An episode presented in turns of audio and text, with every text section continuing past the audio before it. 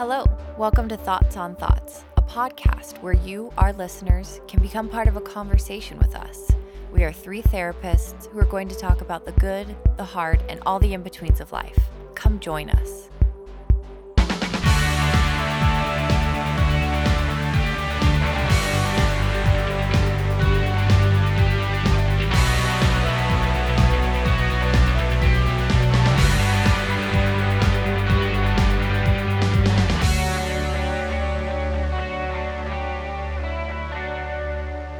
Hi, guys, welcome to Thoughts on Thoughts. This is Jessica doing another solo episode. If you guys want to hear from KJ and Taylor, you guys need to badger them, send them some DMs, maybe write us a few emails, because so far you've heard a lot from me and not a lot from them. And honestly, they have a lot of good things to say. So feel free to send us a message being like, we are ready to hear from KJ and Taylor now. But until they do, I am going to entertain you, regale you with quite a tale, honestly. So, last episode, I released about my IVF journey where I kind of went through a lot. We had an ectopic pregnancy, and then I had surgery to remove my last fallopian tube, so I ended up sterile. And then we did a transfer, an egg retrieval, and did a transfer um, of a female embryo in January of 2021. Um, and we found out that I was pregnant. It was very exciting. And I left off that recording at five weeks um, of pregnancy, which is obviously very early. Um, but let me tell you what happened after that because it truly would not be my fertility journey if it didn't just continue to get a little bit wild, you know? So, here's what happened. At seven weeks pregnant, uh, we went into the fertility center after doing our HCG draws, which all looked good, um, to do an ultrasound. And Susie, who did my ectopic ultrasound, was our tech for the day. She's not a tech, she's like actually higher level, which is nice because she can actually tell you what she's looking at and seeing versus like a tech who's like, I can neither confirm nor deny whatever's happening. If anyone has been in one of those appointments, those are very annoying. But Susie was there with us, whatever she is, maybe an NP or something. And she did our ultrasound, and everything looked so good. We were so relieved. Um, I get very anxious right before ultrasounds just because I've had losses, and obviously, loss is always an ever present part of your mind when you have infertility. Um, so she did the heart rate and she measured the baby, and everything looked so good. We were so relieved, and we were done with the ultrasound. And she goes, Wait a second. I think there's another one in here. Um, and that is the moment that we found out that we were having identical twin girls. so um, I kept asking her. My husband immediately started filming, which is very nice. So we have this nice video. Um, and I'm just like, are you are you joking? Are you sure? Are you serious? And I got a little bit teary, but also was just like full blown shock. Could not believe it. Um, I asked her what the chances of that were, and she was like, Well, they're not that high, but if anyone's going to beat the odds, it will be you because she knew that I had been through the ectopic pregnancy and my surgery and everything. So she was very kind. Um, so, yeah, we were floored, just completely like, are, are you kidding me? There's two babies in there. Okay, no big deal. We'll just have to deal with that then.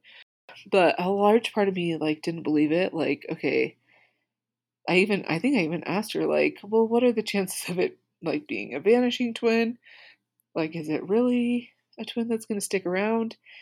And she was like, no, it still is possible, but the the baby was measuring the same size as the other baby and had a really strong heartbeat. So she was like, I mean, I think this one is sticking around. We were shocked. and then we came home and we did tell our daughter and I you know, was like, oh, there's two babies in mommy's belly. So she just started saying, one, two babies in mommy's belly. And then later on in the week, she would play with her uh, two baby dolls. She actually has two bitty babies, weirdly. Um, they're not both hers, but she has two at our house. And she was carrying them around together. And I was like, oh my gosh, this is our future. this is very wild. And she was like, these are my sisters. And I just like melted into a million pieces. Melted into a million pieces? I melted into a puddle and my heart broke into a million pieces because it was just so cute. So we did tell her, but we did not tell anyone else. Um, we had to cut up our ultrasounds for the first uh, couple of ultrasounds because, like, my sister would be watching my daughter or my mom because of COVID. She couldn't come with us to the fertility center, and so we would just give them like one picture that like looked like two blobs that were stuck together that you would never be able to tell we're twins. Um, so that was our really good news, and we were so happy. And we ended up doing an ultrasound every week between seven weeks and 12 weeks. Um, and as we went, we found out that maybe our twins were maybe not the typical normal type of twins. Um, so Susie in our first ultrasound was very nice and was like, there's only um, one yolk sac, I believe is what the term is. She was like, so they could be what's called mono mono twins or mono di. Um, but like, don't Google anything, just wait until you find out, which was the best advice that we got. So, so we went through many ultrasounds those first, like that first month or two. Um, and every time they kept being like, oh, I feel like, you know, I see a membrane, they could be mono monodi, or, oh, you know what, there's no membrane, they're probably mono mono. And I'll explain what all these terms mean because we went along and we're just kind of like not looking into it, not trying to figure it out. Um, at 10 weeks, when we went to the to the OB for the first time, um, we found out that there was concern that they were conjoined um, because in our ultrasounds they had not been photographed, I guess, uh, apart from each other. They were always connected at the torso. Um, and so it became very stressful for me, especially. I think my husband was kind of like, well, they won't be conjoined. And I was like, they very well could be conjoined. And I also don't know much about conjoined twins, so my fear was also like if they weren't conjoined now, are they going to grow to be conjoined? I just didn't know anything. So I did end up asking questions and was assured that they don't grow to be conjoined once there's like an ultrasound and you can see they're fully split or not split. And so it is what it is. But I was very worried they were conjoined. And so I actually uh, went back in for another ultrasound um, because I was bleeding a little bit, not a lot, not enough to be freaking out, but enough that I felt I could get away with coming in. Um, and I had so much anxiety about the bleeding and about the pregnancy because we were now worried that they were conjoined. So I went in and I told the um, ultrasound person, tech, I think she was actually a tech. Um, I was like, yeah, like in the world of fertility, I've kind of done it all, you know. I did all the fertility treatments, I've had lots of surgeries, you know, like my pregnancy, my delivery, I just, a lot of things went wrong. You know, I've kind of done everything that you can do in this world. And then, and then she started scanning me, you know, and she goes, these are mono mono twins? And she was like you really have done everything in the fertility world right? And i was like yeah i really have. So she was able to confirm to me. She was like i'm 99% sure that they are not conjoined. It looks like they are moving separately like when one would move the other one didn't move with it and so she reassured me i felt a lot better but we still were like, we're not going to look up what mono mono twins are. We're not going to do anything until we go to what's called maternal fetal medicine, which is basically the doctor for the babies, right? So we went to maternal fetal medicine at 12 weeks, and it was quite an appointment. I tell you what. So um, we had a wonderful ultrasound person. Um, we really became close to many ultrasound people who have done mm, over and over again, done my scans. Um, and she was so nice and she was like, you know what? I, I feel like I can see a membrane. I can see a membrane. And she would go over it and we could see it. There was a line that would go in between them, but it didn't go all the way through. So she'd be like, ah, I mean, it could be a membrane, it could not. And finally, I was like, I asked the question that I needed to have asked not forever ago, but that had been weighing on my mind. And I said, What is the difference between a membrane and not? So the idea is we knew for sure that we only had one placenta going between our two babies. But there's a difference between mono mono twins and mono di twins. So mono mono twins are one placenta, one sac. The theory is that they split later in the in the pregnancy and so they share more things. They share the same sac. A mono di set of twins has one placenta, but they have two sacs, and that's the most common form of identical twin. Um, like 70% of identical twins are that. And then the next type of identical twin is di di. So they have two placentas and two sacs.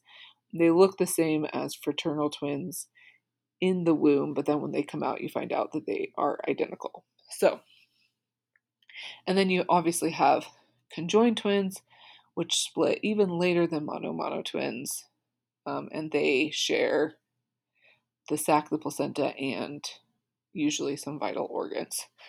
Um, and so I finally was like, "What's the difference?" You know, and she just very nonchalantly said, "Well, the difference is, is if there is a membrane and they're mono di, then you get to like stay home for your whole pregnancy. But if they're mono mono, at 24 weeks, you're going to move into the hospital. And I was like, please find a membrane. like, please, please find a membrane. I do not want to move into the hospital at 24 weeks. What are you talking about?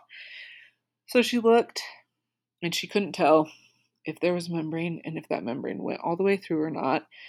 Um, so she called in the actual doctor. So the doctor came in and within like two minutes of scanning, she was like, I feel very comfortable. They are 100% mono mono twins. This was obviously not what we wanted to hear, but you know, also I was like, as long as they're alive and healthy, we're great, you know.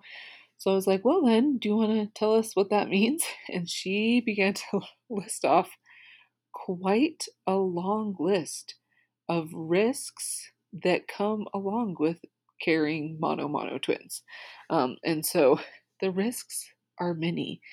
So I am officially still pregnant with mono mono twins. I am 31 weeks right now, and there is so much that could have gone wrong along the way that did not go wrong. And we are so, so, so relieved and grateful. It actually has been a very nice pregnancy. It has not even been necessarily as stressful as my first pregnancy. Um, in a lot of ways, probably because of all the extra monitoring and stuff. So I got to check on the babies a lot, but it truly, for everything that could have gone wrong, we're so grateful and happy that nothing has gone wrong yet. So, some of the things that could go wrong, um, there's something called twin to twin transfusion syndrome, which is where uh, the placenta favors one twin over the other. And this is uncommon in mono mono twins because mono mono twins share their amniotic fluid, which makes it a lot less likely, but it is still possible. Um, there's also intrauterine growth restriction, IUGR, um, which is basically when baby stops growing in the womb, um, and then you have problems because of that. Another thing is the biggest thing, the reason that I will, I have been in the hospital for two months now, um, is that because the babies share one sac, their cords are just in there with them. So you have two babies and two babies' cords and a placenta all in the same uterus. So what happens is that these babies, because they're in the same sac, they have the cords of two babies going into the placenta. Um, but those cords can get wrapped around the babies, they can get wrapped around um, themselves, and so the cords get into these really huge knots. Um, we'll post a link to some pictures in the show notes because knots can be pretty gnarly, like the size of your fist, of just like a huge knot of like so much cord. Um, it kind of looks like if you've seen Harry Potter, uh, when he eats the gillyweed, it's kind of like that size, and it looks like that, where it's just like a knotted mess. Um, and what happens at times, what can happen, is that the one of those cord knots will be pulled tight, and it will cut off the blood supply to one or the other baby. Um, and then obviously you, you would eventually lose that baby, and that baby would not live through the pregnancy. Um, and so what they do is they to prevent this is they just have you come into the hospital and you do regular monitoring. Um, every hospital, every doctor has a different level of monitoring. But it's generally agreed upon that the safest way to keep these babies alive is to check in on them very regularly to the point where you need to be living in the hospital. And so the reason that they do this intense monitoring is because if you end up um, in a mono mono twin pregnancy, if you do end up having something happen with the cords and you end up losing one of the babies, um, they have to take the other baby out pretty much immediately because the pressure from the blood um, flow in the cord, because it's all shared, um, it changes the pressure in the amniotic sac and it can cause brain damage in the living twin. And so it's very important that you're in the hospital close to an operating room so that if something does happen, you can get both babies out immediately, hopefully resuscitate the one baby, and hopefully prevent brain damage in the other baby. So we're, we're basically there 12 weeks pregnant with twins, finally, finally accepting like there are two babies in there. Okay, we're wrapping our mind around that. And then she says, well, you're going to have to go to the hospital at 24 weeks. Otherwise, one or both of your babies might die. So, why don't you just sit with that information for a while? So, I cried the whole way home um, because I realized that this was not going to be great. Um, the ideal time to deliver mono mono twins is between 32 and 34 weeks and so they're very premature so it's a guaranteed NICU stay. So it's basically congratulations you're having mono mono twins you're going to be in the hospital for 2 months of your pregnancy until you give birth and then your babies will be in the NICU for about a month maybe 2 and then you can take them home and then you get to have twins at that point. So there's really no point in the entire cycle where you get to like just rest. It just is trauma on top of trauma on top of trauma truly. So now i am seven weeks into my hospital stay. I've been here for a long time and i can tell you that it is not as bad as you might be thinking, but in other ways, it is a lot worse than what you're thinking. It truly has been such an experience. This has been um, similar to what I talked about in my last episode. This has been something that I have really had to grow and accept that is it's just completely out of my control. Um, I asked the MFM doctor, I was like, well, if I go on bed rest, are they less likely to like get wrapped up in their cords? Is there anything I can do to help? She's like, there's not a single thing that you can do. Like, either they're going to make it to 24 weeks and then we can do a C section if we need to, or they aren't going to make it to 24 weeks. And so, in that way, that's how this pregnancy has been a lot easier than my pregnancy um, with my daughter my first daughter, um, I just have really had to accept that I don't have any control over whether these babies live or die um, in there. The only thing I can do is monitor them and give them the best chance at survival by getting them out of there as soon as I can if we see something go wrong. But up until 24 weeks, it was quite a practice in just like accepting that this is about my babies, it's not about me. Obviously, I want them to live so bad. So bad, obviously, I still do. They still are not outside my body, so I still am worried about them. I want them to make it, you know. But there's just this level of acceptance of if they want to be alive, if they want to do this work, if they want to be born, they want to go through the NICU, if they want to go through everything that life has, then they're going to find a way to not wrap their cords around each other and they're going to make it work. Um, and it has felt, it's been a very like, I feel very connected to them as my, as more individuals rather than like just a baby that is in my belly. I feel like this is really up to them that they have to be strong babies because I can't help them in the womb and I cannot help them when they're in the NICU. Um, I can only help them once they come home, but that's so far from now. And I knew that they needed to do all of this really hard stuff on their own before they come. So it's been very interesting to feel really connected to them, like as individuals who get to choose things about their life rather than just like, oh, you're just babies that are growing in my belly, you know, and we'll, I'll meet you when you come out. But I feel very connected to them because I get to see them. Like I have an ultrasound probably every other day. Um, I go to maternal fetal medicine every two weeks, and I have the whole pregnancy since 12 weeks, I guess. Um, and I get to hear their heartbeats all day long because I am on the monitors, making sure that they're safe and healthy. So, this really has been quite an experience.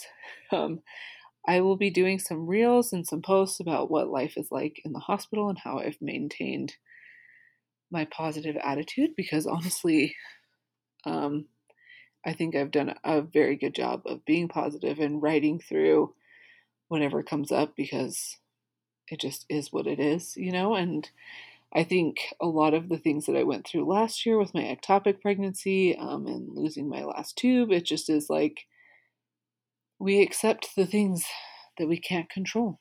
We really just have to learn to do that and to make the best of everything else. And so, as soon as I stepped foot in the hospital, um, I cried for a day or two, and it was really hard to leave my daughter. Unbelievably hard. Hard to leave my husband. Hard to just know that I was stuck in this hospital.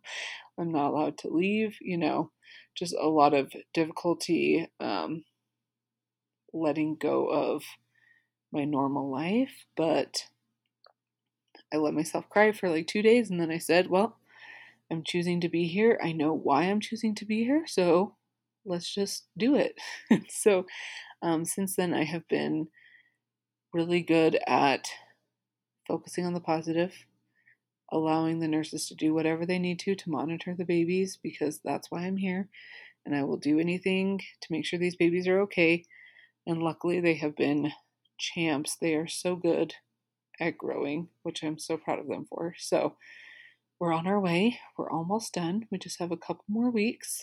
Um, and then I will get to meet them, which is really exciting. And then they get to do their hard work in the NICU, and uh, I'll get a little bit of a not a break in any way, shape, or form, but I'll be able to go home, which will be so welcome. And then I'll be commuting back and forth from the NICU for however long they're there, and then eventually we'll just get to have some new babies at home, which is very exciting. So we're really excited.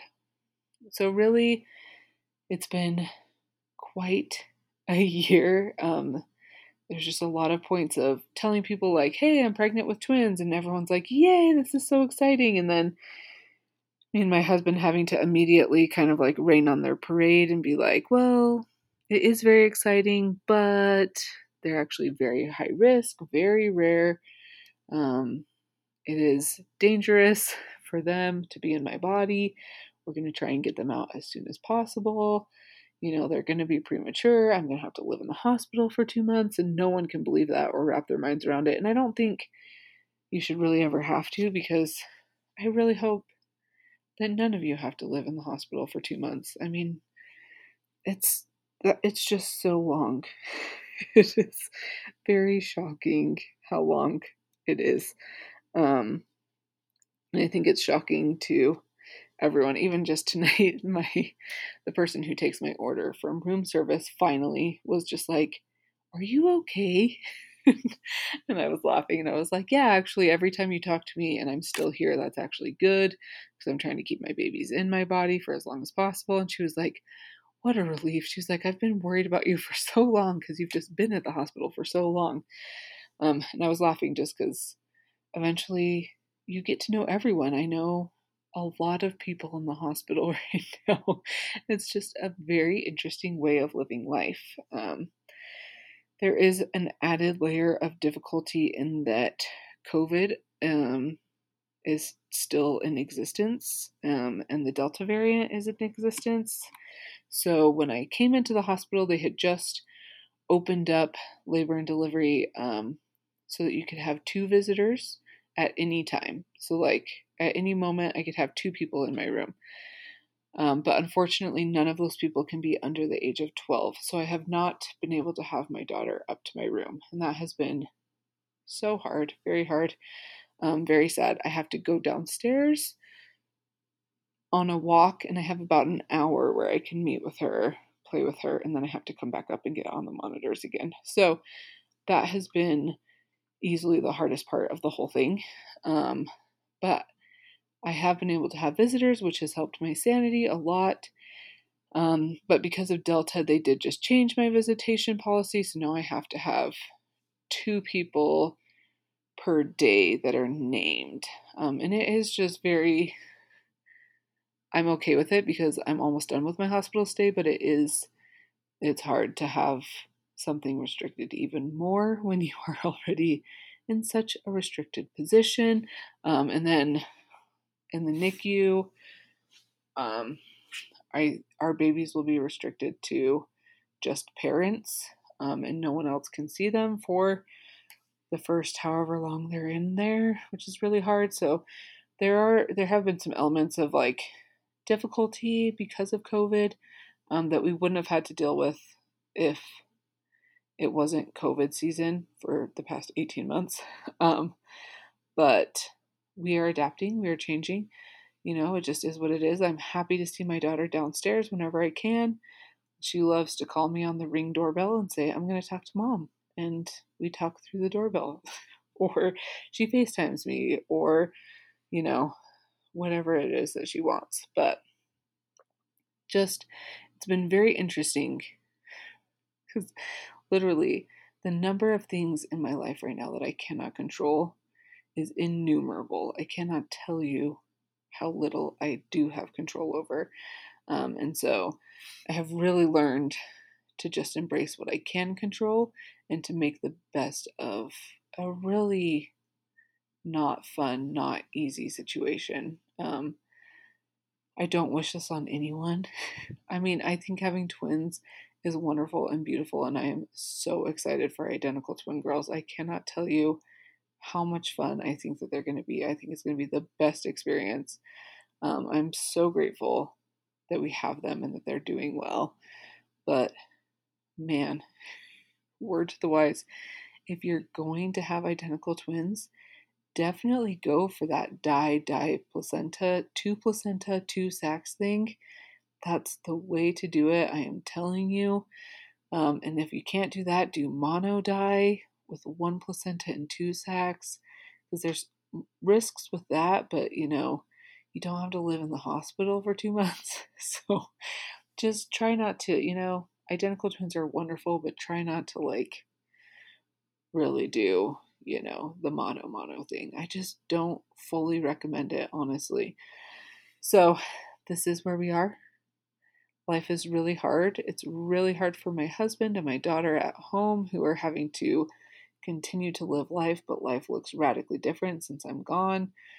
Um, I'm fine because I get to spend my time watching my babies on the monitor and then working, podcasting, talking with nurses, reading books, watching shows, you know, just kind of chilling and vegging out for a long time. So things are really not that hard for me as long as I can do a lot of good self care to keep my mental state intact because it can get pretty darn boring here. But I think I've done a really good job of um, doing a lot of self care and whatnot. And I'll do several posts and reels about that too because it's just, I'm in such a weird experience right now. The things I've learned are just so niche to what I have been experiencing, and it's been the craziest. So, if you have questions, which I'm sure you'll have a million of them, you can go to our Instagram at thoughts.podcast um, and send us a DM, and I will answer whatever question you want because this really is a lot of confusing information. We have been through a lot, we've been confused through a lot. There's things that I still don't fully understand, um, but we are doing it. We're doing our best because that's all you can do when life throws you wild curveballs. It's the same thing that I said in the last episode. When life throws you a curveball, all you can do is duck, and that's okay. And so we're figuring it out one day at a time. We will continue to do that until maybe the twins leave our home. Maybe then we'll be, you know, more on top of it. I don't know how long it's going to take. So we will see. Um, if you guys have any suggestions on names, on how to get through a lengthy NICU stay, um, if you've done that before, if you have any ideas on parenting and bringing home two babies at once, please let me know because all of this is so new and so shocking, and we just have been in a lot of denial that we're literally gonna bring two babies home because I think that was a lot easier than accepting the reality. You know, it's a lot easier to be in denial. I was in pretty hardcore denial that I was going to go to the hospital until the day before, and I was like, oh my gosh, I'm going to live in a hospital tomorrow. This is absurd. Um, but as with everything, we slowly adapt and come to terms with it. So, we are coming to terms with the fact that we are having two babies and now we need help. So if you have any tips or advice or anything, please let me know. Or if you even just want to exchange weird hospital stories, if you've been in the hospital for some amount of time, even just a few days, and you want to be like, that hospital food, man, I could talk about it all day because it's all I've eaten for seven weeks. So just, you know, please send me a DM. Let's talk. Let's figure this out. So thank you for listening been a wild ride. It will continue to be a wild ride, and I'll keep you guys all updated as I go through it. And we'll see what happens. We'll see when we have these babies, and uh, we'll go from there. So, have a great week, and thanks for listening.